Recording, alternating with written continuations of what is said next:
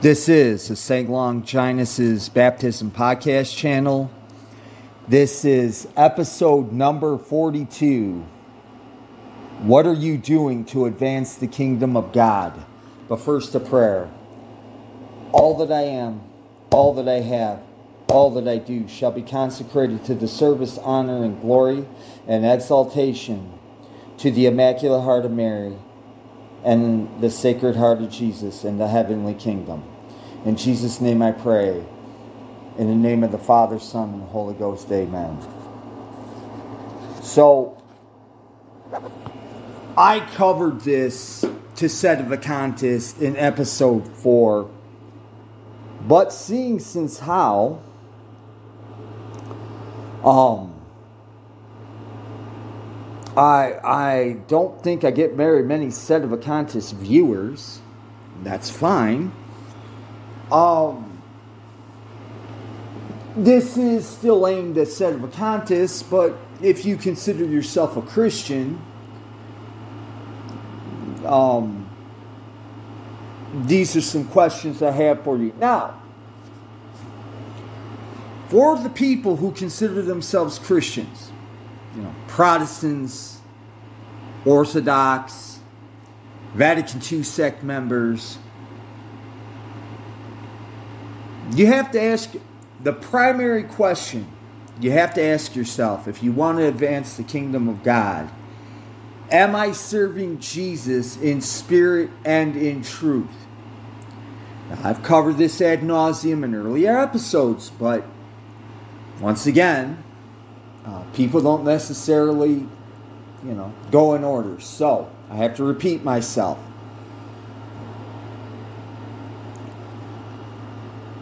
The truth and when I say truth, I'm not saying it in the Pontius Pilate way of what is the truth. There's only one truth, there's only one way to God. Now, if you are unwilling or unable to accept this concept, then this this episode's not going to be for you. For those of you who do accept this concept, if there is only one true way to God, but you, you know, in your error, think it's uh, orthodoxy or Protestantism, whatever branch you may be in, or the Vatican II sect,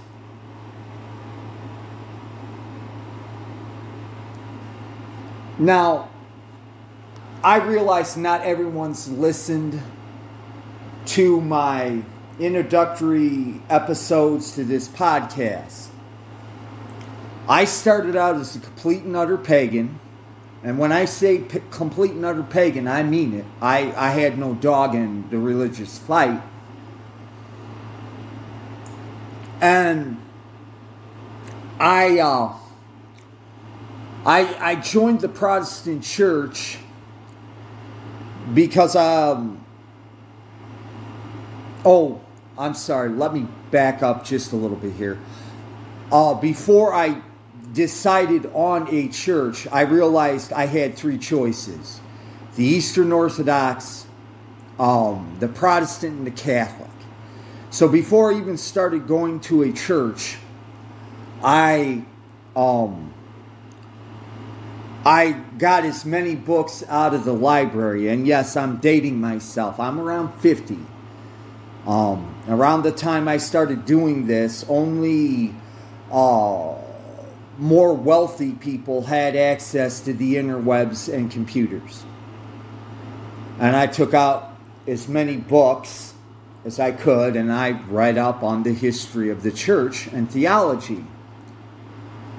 The conclusion I came to was, which was erroneous, was that the original church was Catholic. And before you guys start flipping your wigs, the sources I got this from were actually university press books. The, and, and the university were not quote unquote Catholic universities. They were actually uh, just unaffiliated universities and they um, all agreed that the Catholic Church was the original church.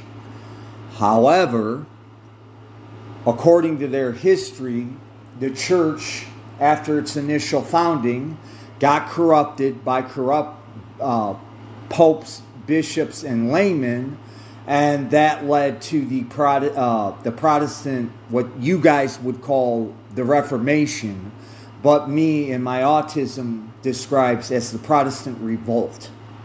And for you Protestants out there, whether you know it or not, the, the theology that you are under is called Lutheranism. It was started by a man named Martin Luther, who was a Catholic monk.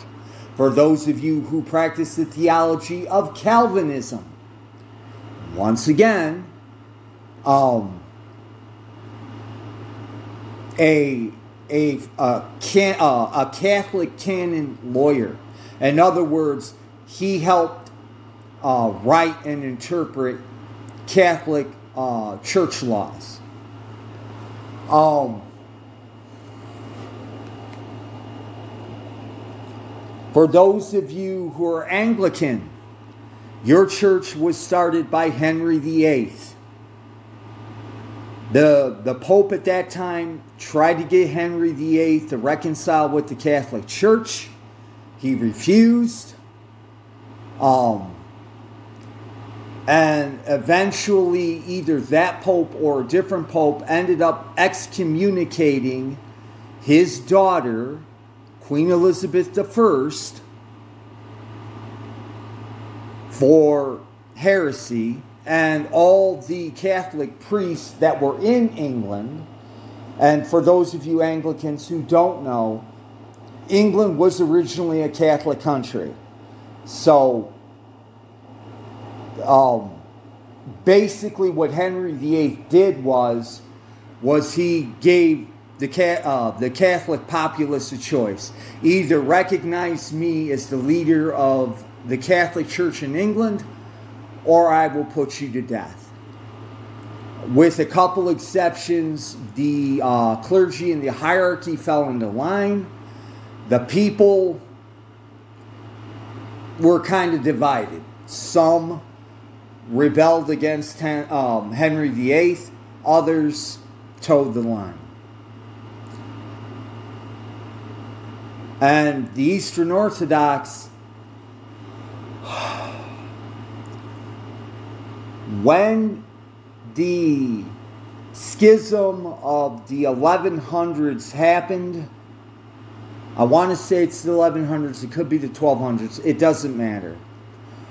When it happened, Rome excommunicated um, the, the hierarchy of what at that time was known as Eastern Catholicism.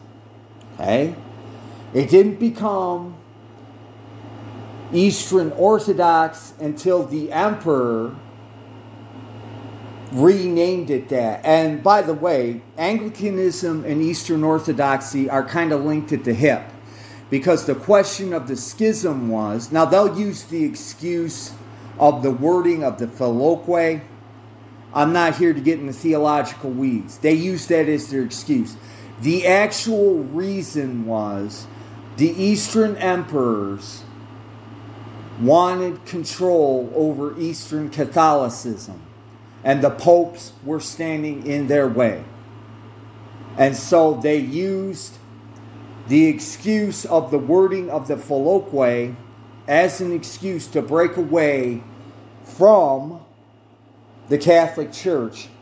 And I've actually had an argument with a ignorant Eastern Orthodox guy who tried to claim that Eastern Orthodoxy was the true religion. And when I I got this off of Wikipedia. Wikipedia is no friend to the true Catholic, uh, Catholic Church. It's stated implicitly in that article that an Eastern emperor in the 300s said that Catholicism was the true religion of all the Roman Empire, because at that time, the 300s, the Roman Empire still existed, and that the Pope was its head. Not the Eastern Patriarch of Constantinople, but the actual Pope in Rome. So, you take that for what it's worth. I suspect a lot of people are going to dismiss this as a lot of hogwash. But everybody's been given free will. Everybody's been given the grace to to choose truth or um, their own conceptions of truth. And by the way, if you're choosing your own conception and truth over God's revealed truth, you're you're basically putting yourself above God because you're what you're. you may not be saying it or thinking it consciously, but what your actions are saying is, is that you think you know better than God. Now, so I started out as a Protestant. And, oh, I'm sorry. I have to go back.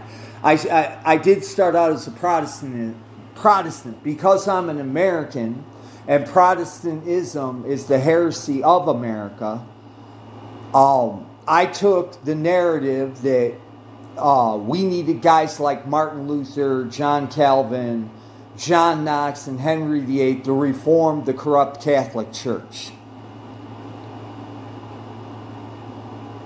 Through a series of divine providence, I went from Protestantism uh, to the Vatican II sect for about 10 years to sedevacantism.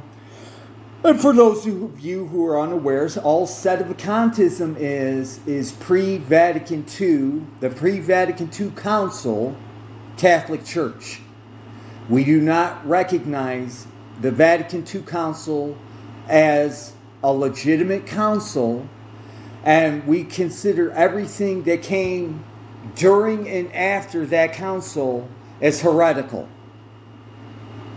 So there, there, um, in several of my episodes in the show notes, I list Sedevacantist resources if you have an open mind and you're willing to challenge your cherished beliefs. Now, having explained all that, and I'm trying not to be long winded because it has occurred to me that I can be long winded, but the truth deserves a a uh, a proper airing. The spirit of truth.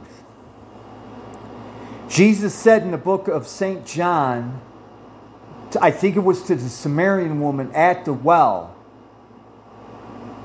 people are going to worship God in spirit and in truth. So, what is the spirit? The spirit means that he's talking about is total and complete submission to Jesus, the church that he founded, and its visible head, the Pope in Rome. Now, for you Vatican II types, whoa, why don't you recognize Francis? Two reasons. Number one, number one, you have a certain segment within your sect called, um, I call them neo traditionalists, but for the sake of ease for the Vatican II sect, they consider themselves traditional Catholics. And they teach a heresy which states, oh, yes, we have to recognize Vatican II as legitimate and Pope Francis as a legitimate pope, but we don't have to listen to Pope Francis, which totally contradicts prior papal teachings prior to Vatican II. So it's a heresy from the get go. Either if you recognize Vatican II is legitimate and you recognize Francis as your pope, I, I, I don't care if he wears a Satan mask and, and, and sacrifices a live baby on the altar of St. Peter's Basilica, if, if you consider him your pope, he is your pope. Where Set of sedevacantists differ is they say since the Vatican II Council was heretical and there has been no true pope on the papal throne since 1958, we do not recognize your false popes, bishops, and priests, and for that matter, your religious, and the teachings that came out of that council. That's as easy as I can make it. So the spirit is, the spirit of truth is, I like to say that the spirit of truth is the ultimate truth, which is Jesus Christ in his heavenly kingdom and his one true church if you will not submit yourself to that church or that truth and that, you know, the church, then you are rejecting Jesus Christ and his blessed mother. Don't have to like it. Um, I've done plenty of reading on this subject. This is easily verifiable if you want to take the time to educate yourself. Which, going back to my previous statement, totally backs up what I just said that the truth deserves your time and your effort. Now, to those of you with families or whatever, you, you have a, a job and you're trying to pay the bills or whatever. My suggestion is just my suggestion. Uh, instead of watching football, instead of uh, hanging out with your buddies, having a barbecue, or whatever it is you do on your off time, how about studying the questions, just putting your belief system to the test, is how I like to say. Now, if you do your own research and still come away unconvinced, as I've said in a previous episode, you're still wrong, but at least you've made somewhat of an effort. But if you choose to dismiss this out of hand, you're doing um, spiritual um, spiritual damage to our Lord and Savior Jesus Christ. Not to mention the fact that, you know, especially for you Protestants, you claim the Bible is your only source of authority, and yet when he says in spirit and in truth, you're not even willing to make sure that you are practicing that truth. So, anyhow, that took almost 20 minutes, but it's important. Now, for you, sedevacantists, and I'm going to include the other sects that inhabit America in this because I'm not going to be presumptuous and assume that people are going to dismiss everything I say out of hand. So if you come and you do your research and you decide, okay, yeah, sedevacantism is the one true religion. Where do you go from there? The, when I heard about sedevacantism, the first thing I did was I studied the teachings. And even though I was Vatican II sect, and this is not me being full of myself or presumptuous, I felt for a Vatican II member, I was pretty well informed on the theology. Turns out, in that regard, I was being presumptuous because I I hadn't read as deeply or as intently as I should have. But I think that that was God's divine providence. And one thing we do not want to do is question God's will. And by the way, for you Protestants out there, divine providence is just a Catholic word for God's will. Now, um, you have to know what the church teaches. And you have to, um, St. Paul in one of his epistles, I know I'm going to get a bunch of crap for being former Protestant and not having the Bible memorized. But having been in the Protestant sect, I can tell you most Protestants only memorize certain passages, and they're a lot of them are mostly ignorant about what the rest of the Bible contains. But St. Paul, in one of his epistles, tells, I think it was the Corinthians, whether it was First Corinthians or Second Corinthians, I couldn't tell you. I think it was in the book of Corinthians. He says, Study to show yourself approved.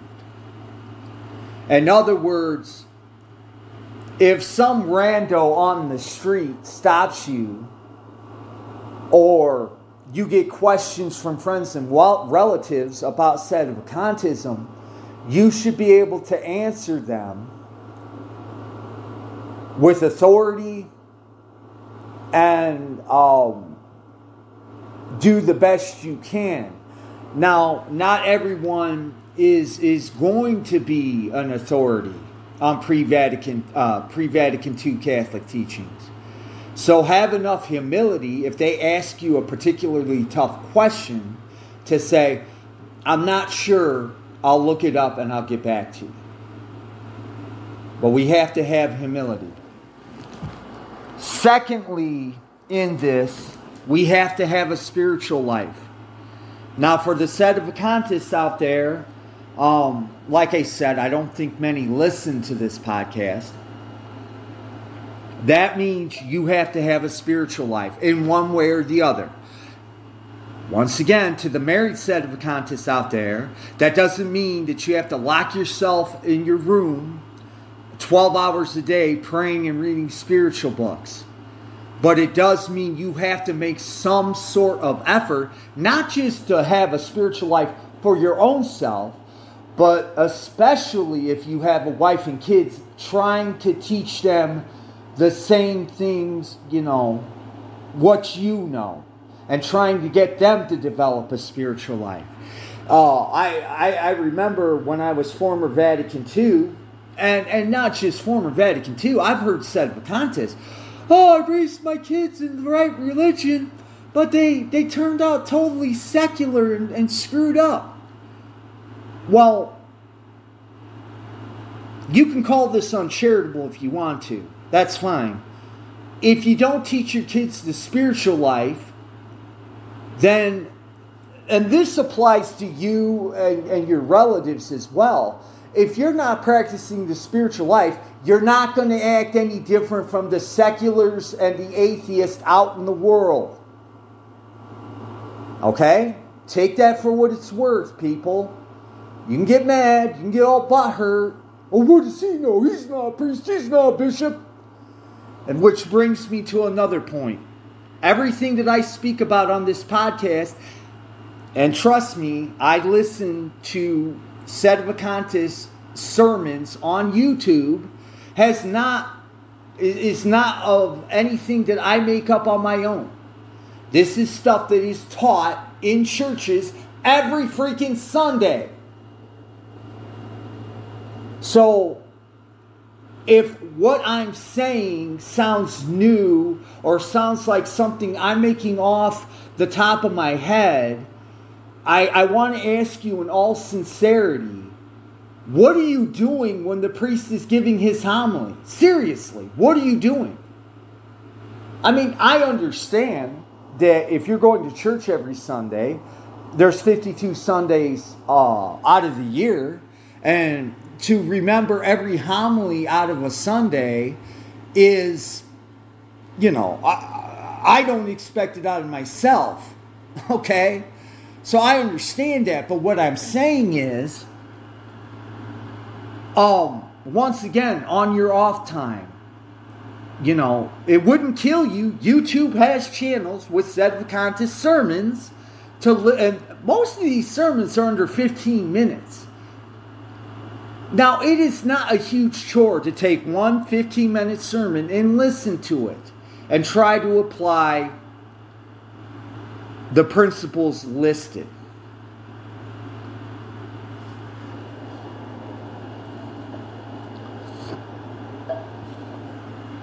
Number, oh, I'm sorry, I was going to say number two. Um, along with that,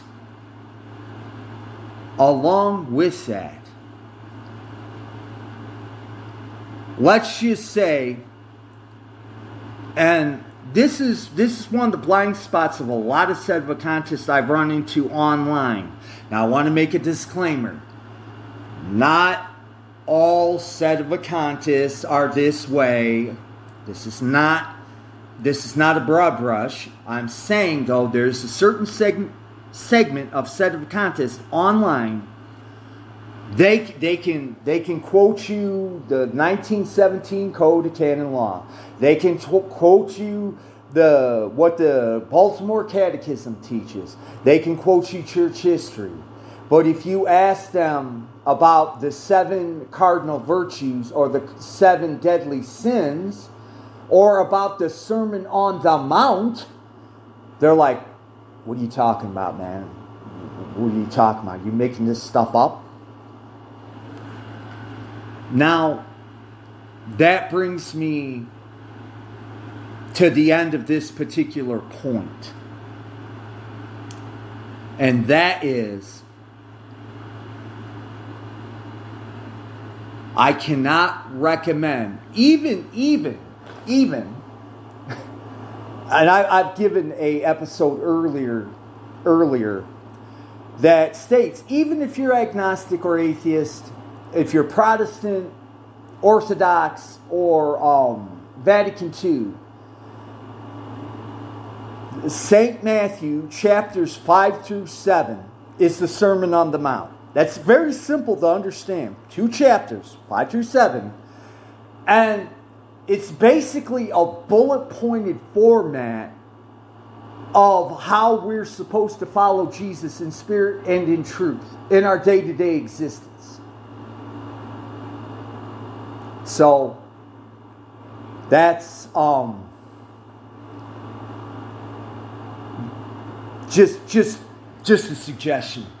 Now, if you're serious about the spiritual life, I also recommend doing a Catholic four temperaments test. There, the one I use comes with a test. Take that test. Uh, most people are going to have two strong aspects, and the other two are not going to be as strong. And reading up with the aspects of whatever personality types that you may carry. And then uh, the book I read is actually um, it gives the, the positives and it gives the drawbacks. So, working on the drawbacks and trying to ask Mother Mary and Lord Jesus to help you with your strengths. That is my suggestion. The very baseline as a Catholic, as a Catholic, I I don't care if you've been a Sedevacantist since 1980.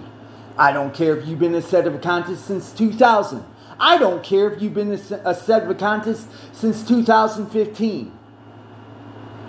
If on a daily basis, daily, when you do it, I leave up to you. Some Sedevacantist bishops recommend before you go to bed.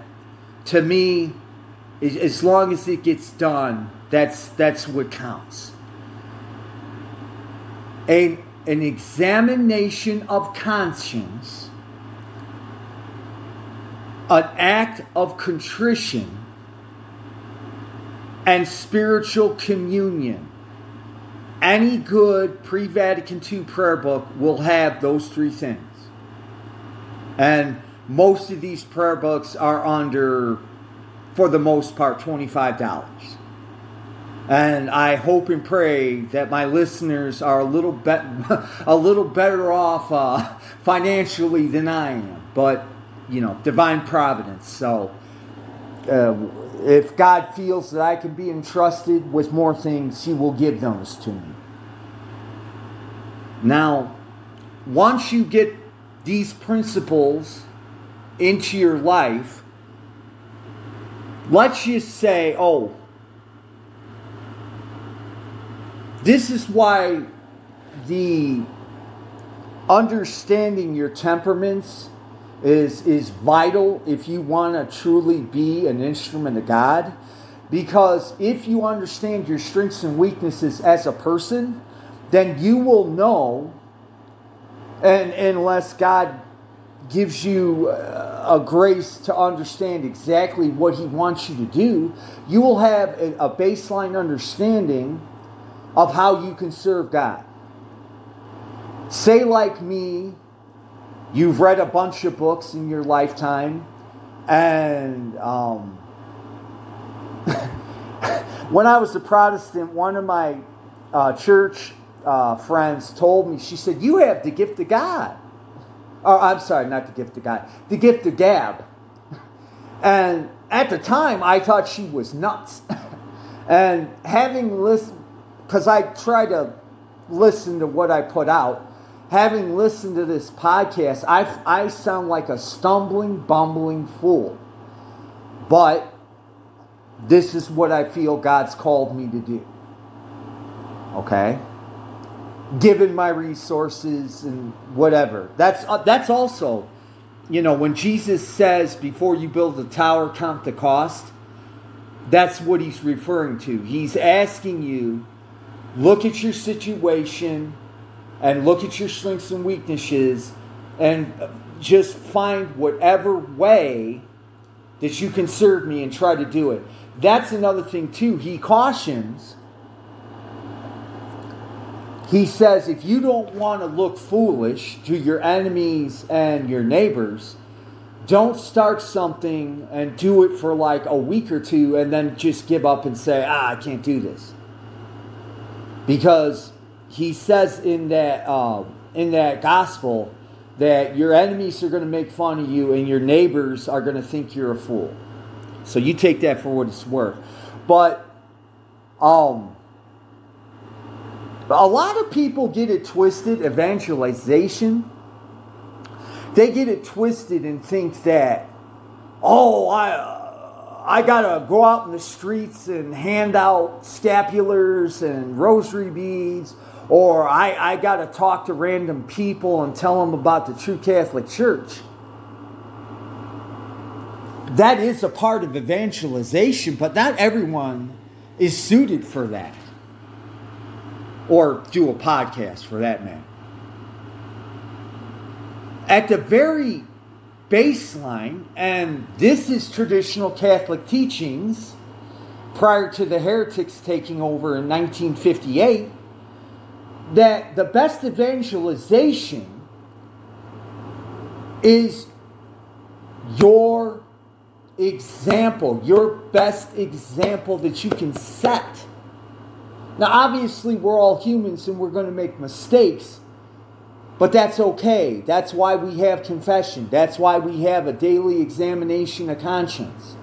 We ask Lord Jesus and His Blessed Mother for help. But your best example is your best evangelization tools. Now, if you're running around on social media acting like an a hole, a prideful, arrogant a hole, then you're actually, and I can't stress this enough, um, you're actually driving people away. And by the way, I've been accused of this. I've been accused of being a prideful, arrogant, and presumptuous a hole on social media. And I'm not going to lie, when I started on this journey last summer, I was in certain regards. I had was was very guilty of that. But I God gave me the grace to recognize that particular fault. And I've been trying to work with Him, the heavenly kingdom, and His blessed mother to get better in that regard. So, and and that's another thing too. The person that you might think is being a prideful, arrogant, uh, presumptuous a hole, if you're attributing those qualifications to that person, without knowing them personally or asking them, you're guilty of hate to tell this this is in every every catholic uh, examination of conscience what is known as rash judgment because you're imputing motivation and spiritual uh, spiritual uh, oh, what's the word i'm looking for spiritual uh, motivation i guess for lack of a better term to a person that you don't know personally. So, if you're in the spiritual life, you know, um, try not to make a rash judgment. And by the way, thank you, Lord Jesus, Mother Mary. I forgot to say everything that I say in every all my episodes. Everything that I say, I've either been guilty of I'm either guilty of now or I'm guilty, I've been guilty of in the past. But I'm working, like I said, I'm trying to be obedient and cooperative with God's divine providence. So you take that for what it's worth. But the, uh, when I joined the Vatican II sect, um, there was a internet meme. I don't know what else to call it that was attributed, attributed to St. Francis of Assisi. And what this meme was, like I said, they, they attributed it to him. He supposedly said, Preach the gospel, if necessary, use words. And I love, I, you know, and I was on uh, for you Vatican II types, I was on uh, um, Catholic Answers website, and I put that as my quote. And I had some people come to me and say, "Well, he didn't really say that." And my reply was, "Well, okay, I don't care if he said it or not. It's a great, it's a great spiritual principle to live by." In other words, Lead by example. Don't be one of these people that says, well, you should do this, this, and this, and do your own thing. Do live your example. Or, as I like to tell some of the Vatican II types, be the change you want to be. So, be, you know, uh, read the Sermon on the Mount, St. Matthew, chapters 5 through 7, and then live those principles in your day to day existence. And I want to, I want to assure you guys, I want to assure you guys, unless it's in God's divine providence that you become a saint overnight, you're going to be like me. You're going to stumble and bumble. But if you stick with it and you you you keep after it like a uh, a terrier killing a rat, you will get better and better. Maybe, maybe not as soon as you would like, but you will get better.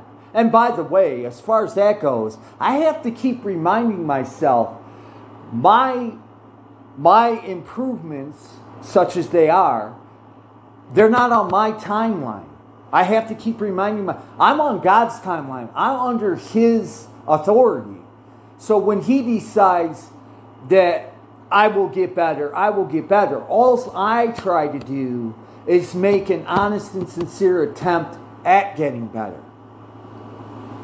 Now we're going into 40 minutes, so I want to wrap this up. Another way to advance the kingdom of God, besides your good example, besides evangelization,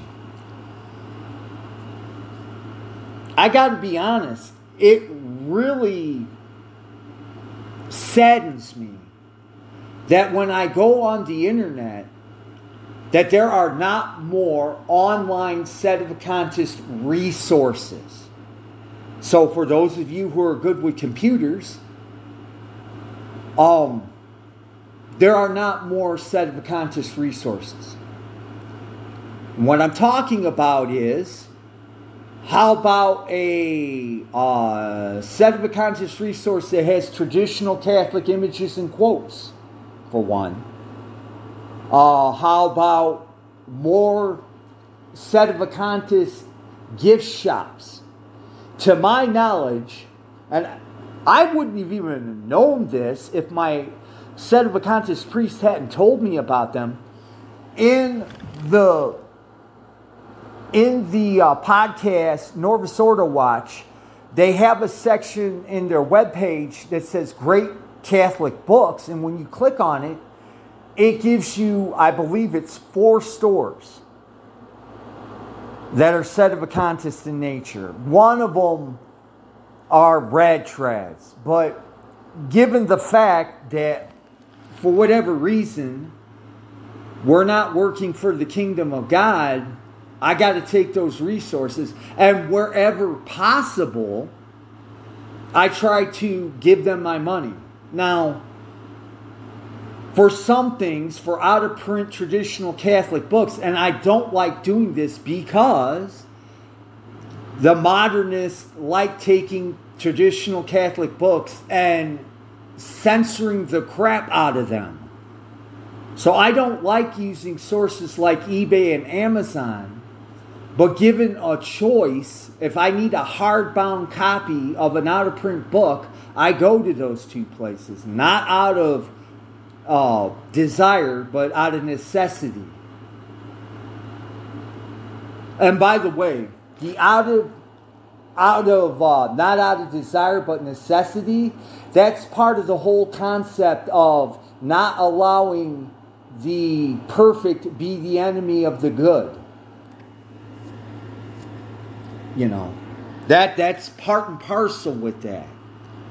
If you're of limited means, but you need resources, and you have to go to doubtful doubtful places to get those resources, ideally, if you had better, you know, better resources, no, you shouldn't be doing this. But if you have no choice, you have no choice. What's more important is is serving God as best as you can. And God is not a lawyer. He's not going to hold it against you if you bought something on eBay because He makes everyone as individuals. And since He is your author, He understands that you were doing it not out of malice, not out of, you know, whatever, but you were you were honestly trying to serve him as best as you can. Okay, so uh Sedevacantist gift shops. Um and while we're on the topic of books, there are one one of the resources that I use for online books to download. And by the way, just a suggestion here. If you're downloading online books, if it is absolutely possible to get the hard copy, I strongly suggest that you do it for this very reason. And by the way, I can't take credit for this thought a secular guy that I used to listen to on YouTube saw the trends way back in 2017 and said, You want hard copies of your physical media. In other words, uh, DVDs, games, books, comic books. You want hard copies. Uh, he said this in 2017 and he's totally secular.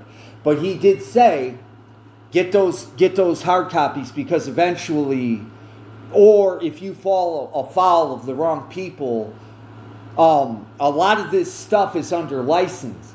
And if you're if you've got a bunch of uh, resources that are online they can pull them at any time. Now anybody who's familiar with my podcast knows that i've linked the great reset to the great tribulation one of the areas that I think is going to be part of the Great Reset is is they are going to they are going to extremely limit the internet and they are going to censor it. Yes, yes, yes, you political types. I know they're already doing it, but I'm saying they're going to do it in such a way you're going to look back at this time and say, "Boy, those were the days." You know, I remember when. Anyway, so I strongly urge you, if you have the resources and you download books, trying to get hard copies if possible. for, for your own edification. Which leads me to uh, a tangential point. If you if you know how to print and bind books, a lot of the traditional Catholic books that are online, a lot of these are open sourced as near as I can tell. So I don't think that um I don't think that um that it would be illegal if you reproduce those books in physical form. Now, I would, you know, prudence is key. Check with your lawyer, but my understanding is if it's open source, you can print that copy of that book. And for the love of all that is holy, please make them as affordable as possible. I love the Haydock Bible, but it's it's literally a brick. It's literally a brick. And if, if I need to leave where I'm at suddenly, I don't think if I get a Haydock Bible, I'm going to be able to take it with me.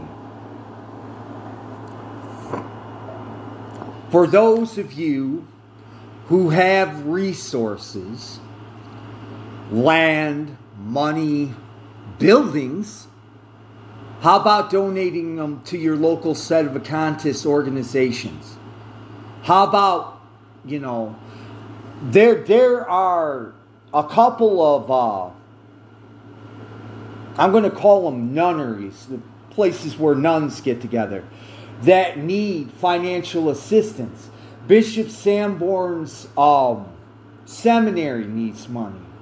My bishop for the CMRI, he's got a uh, seminary in Omaha that could use some money. Donate land, donate buildings, donate your time and your money. I mean, your time if you have it, but at least your money if you have it. I'm telling you right now, um, I mean, I, am I'm, I'm not a prophet, and I'm darn not, I'm darn sure not a saint. So, the only thing that I'm sure of is when the Great Reset finally comes, whatever form it's going to take, is going to be brutal. And for a lot of people, it's going to be short. But we need to prepare. We need to prepare, for lack of a better under uh, a better term, an underground church. The the infrastructure of an underground church, so that heaven forbid, if our clergy and our uh, hierarchy gets arrested, that the clergy and the hierarchy that escapes the net they can be sheltered and taken care of, and they can still provide the sacraments. But we need to be preparing ourselves for that eventuality. And like I said, I can't stress this enough. We need to start building an infrastructure for an underground church. You take it for what it's worth. So, that's my take on advancing the kingdom of God. I really, if you listen this far, I really appreciate your time. I really do. Um, and even even if you think I'm crazy and full of crap, I still thank you for listening because you didn't have to. A lot of people listen for 30 seconds, decide it's not them, and then just quit listening. So I really appreciate it. And I pray for everyone in my life, whether they're in my life directly or indirectly. And I'd like to see as many people get to heaven as possible. Thank you for listening. God bless and keep you. Have a good day. Bye bye.